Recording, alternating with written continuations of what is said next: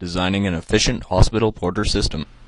You're listening to Longwoods Radio, a twice weekly showcase of our case studies focusing on hospital and healthcare operations.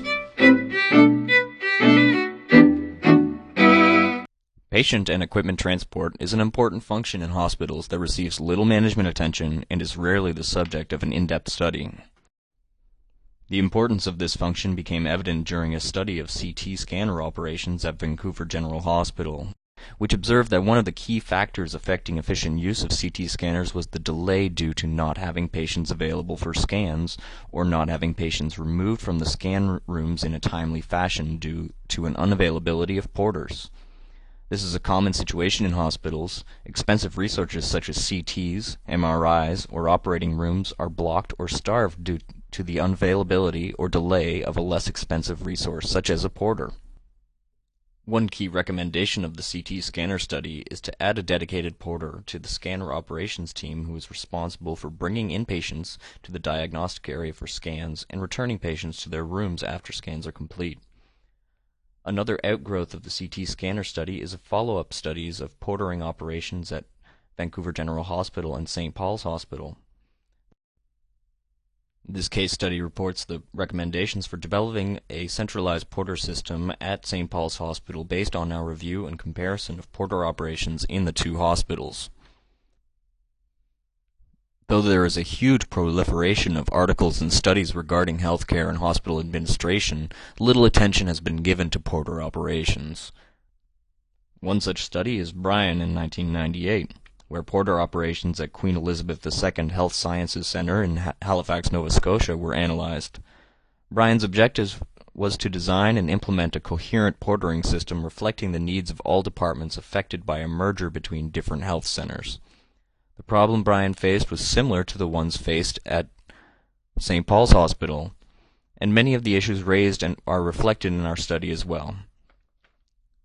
Though Bryan does suggest a few tangible recommendations, she mainly provides general insights into issues that should be addressed.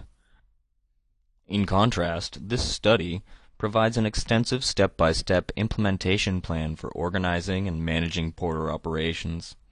Other studies include Dershin and Shaikh in 1993, Sullivan and Frenzel in 1992, and Chowchua and Go in 1999. St. Paul's Hospital is an acute care, academic, and research hospital located in downtown Vancouver. It specializes in cardiac and renal care and HIV/AIDS treatment, with over 500 acute care beds in use and home to many world-class medical and surgical programs. The hospital serves both the local community and patients from across BC. St. Paul's Hospital also has a long-standing history of providing care to disadvantaged populations. At St. Paul's Hospital, the porter system consists of three centralized porters, with most porter services managed and carried out at the ward unit level by either porters or ward aides. The management challenge was to identify the key issues and requirements to design a coherent, centrally managed portering system. The nature of porter operations. St. Paul's Hospital relies heavily on porters to escort patients and materials throughout and between all hospital buildings. Though porters receive some specialized training, they are not responsible for providing any medical support or emergency care. The main focus of porter services is moving patients between different departments within the hospital. In addition, they transport blood products, lab specimens, X-ray results, wheelchairs, stretchers, and charts from one location to another as needed. Occasionally they are requested to move other equipment and objects. At busy times, other workers, such as nurses and ward staff, may be called upon to perform porter services to avoid delays for urgent cases. One of the biggest challenges St. Paul's faced was the lack of formal and consistent job description for porters. As a result, staff assigned as porters for various wards and units had different expectations and duties. Both ward aides and porters were expected to perform portering services. The porter service was managed locally at the discretion of each unit, and each unit was assigned a porter or porter contact. When a unit required porter services, they contacted that person directly and made the logistical arrangements. The process and decision making varied widely.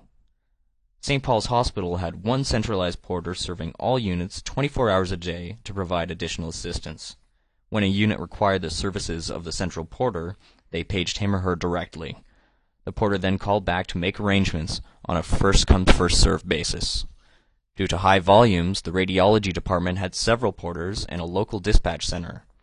When a, when a movement at the radiology department was required, the designated dispatcher sought out an available porter and handed him or her a slip with information regard, regarding the job.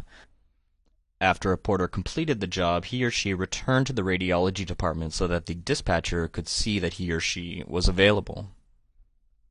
Challenges The greatest challenges to the porter system resulted from the absence of a centralized management system. Most porters were managed by individual departments, and job assignment rules, tasks, workloads, and priorities differed greatly across the hospital. The centralized porter and porters that served multiple units were often unclear about their responsibilities. In addition, users, including the nurses and unit heads, were unclear about which porter they should call for which job type. On some occasions, both wards and diagnostic areas would contact different porters for the same job. Also, due to lack of communication between diagnostic areas and wards, trips were sometimes cancelled or the porters would arrive with the wrong equipment. Scheduling and prioritizing was not done systematically. St. Paul's did not have a system in place to determine the priority of different patient or material moves. The porters that served several units would receive the requests and prioritize the jobs themselves. Appointment times were not often known and consequently often not met. As a result, low priority jobs could end up being served ahead of more urgent jobs, resulting in patients waiting long periods of time for porters and consequently delaying medical or diagnostic procedures. At the time of this study, no standards or performance measurements were in place. Furthermore, there were little or no data available regarding movement volumes, transport times, or delays. There was little opportunity for users to provide suggestions or present issues regarding the performance of porter services or for porters to provide feedback to units. In addition, as a consequence of St. Paul's Hospital being an older facility, hallways and elevators were often crowded, making patient movements difficult. Study approach. One of the biggest challenges the study team faced was that the study began shortly after a job action by the union representing the porters. Though the job action was resolved, there still remained some hostility and skepticism towards management, and in particular with regards to projects entitled Assessing the Efficiency of Porter Operations. Since the success of the study would rely on the cooperation and support of the porters, dispatchers, and porter managers, it was crucial for the team to gain their confidence and trust. By working closely with managers to clearly explain the objectives of the study and actively seek input from the porters, the team was able to overcome the challenge and gain their confidence. Once the porters trusted the team, they were extremely supportive of the study, cooperated at all levels, and were interested to hear about the study outcomes. The study team conducted a series of meetings and interviews with management, porters, and user groups. In addition, team members followed porters as they carried out their activities to gain a better understanding of the portering process and insight into potential bottlenecks. At the time of the study, St. Paul's did not have a system in place to capture trip volumes or times, and as a consequence there was no opportunity to do a statistical analysis regarding movement times and demand distributions. To compensate for the lack of data, the teams, together with management, designed data collection forms which were distributed to departments that were heavy users of porter services. Though the data collected did provide some insight regarding peak periods of demand, it was not sufficiently detailed to provide clear recommendations. However, one major benefit of the data collection exercise was that it gave management a better appreciation of what data is needed to better evaluate the system and therefore provided a basis for a future potential data collection system. Recommendations The authors of this study provided St. Paul's Hospital management with a step-by-step series of recommendations to design and manage the Porter system. While these were developed specifically for St. Paul's Hospital, the authors believe they apply to any hospital striving to develop an efficient porter system and interested in adopting a modeling approach similar to that which the authors used in their in-depth study at Vancouver General Hospital. These steps should be implemented before an in-depth quantitative study of porter operations can be carried out. Number 1. Define and clarify the roles and responsibilities of porters and ward aides. Clear job descriptions eliminate confusion and clarify the roles of these staff members.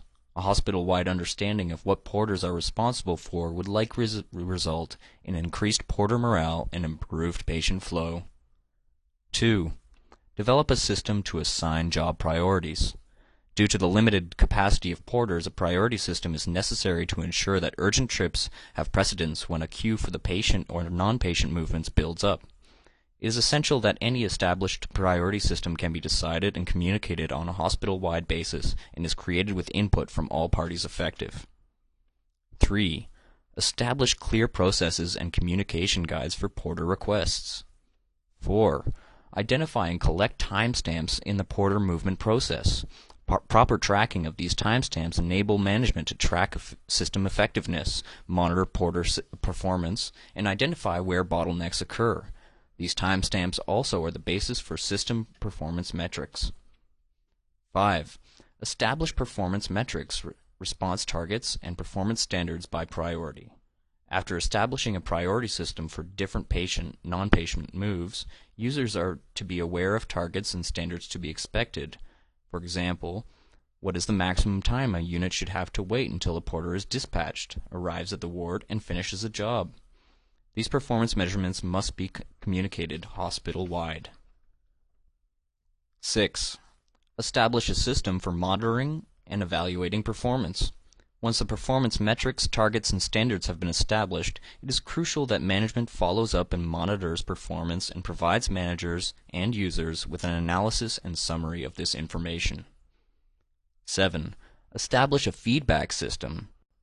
Creating a feedback system through such methods as user meetings, surveys, monthly memos, and postings on internal websites will result in fewer complaints and more of a team attitude towards porter services.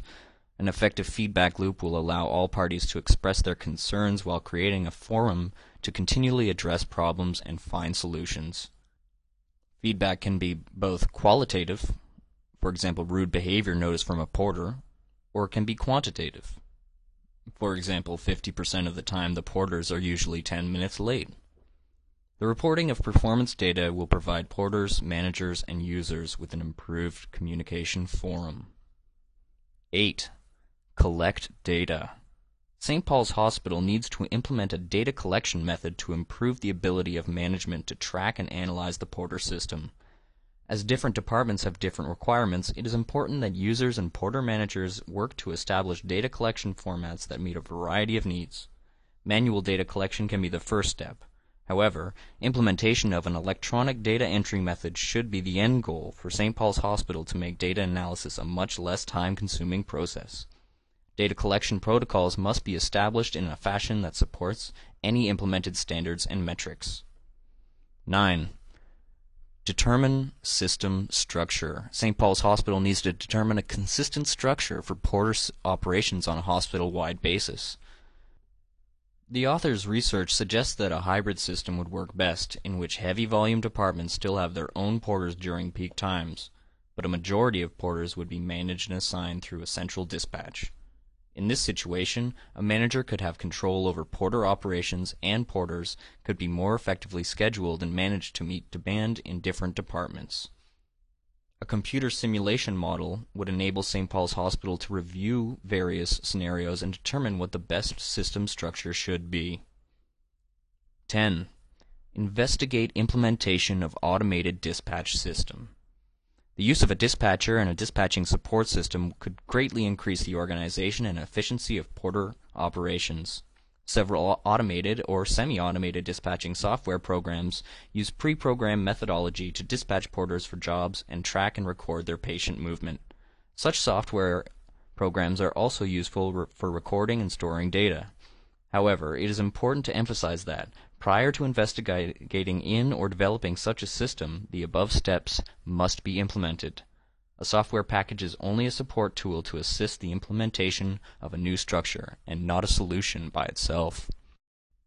This study and implementation plan has resulted in a formal review plan of portering organization and process. These recommendations have provided the basis for discussion among management, user groups, Porter staff, and external parties of how the future Porter operations should be handled.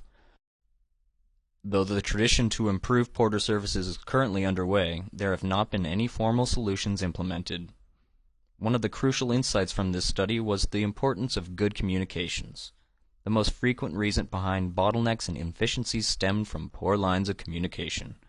For a Porter system to work, it is essential that correct and timely information be available to all parties involved. In addition, it is important that well-designed feedback systems be in place. The objective is to get everyone to understand the process from a hospital-wide perspective and work together, ultimately to improve healthcare services. One of the key lessons learned was that to carry out studies such as these requires buy-in at all levels within the organization. Porters were concerned about job security, units were concerned about losing dedicated personnel, and management required unbiased recommendations. By involving all stakeholders at all stages of the process, results are, were well received and successfully implemented. The authors of this case study are Li Chen, Mats Gershman, Frederick Odegaard, David Peterman, Martin Puterman, and Ryan Kui.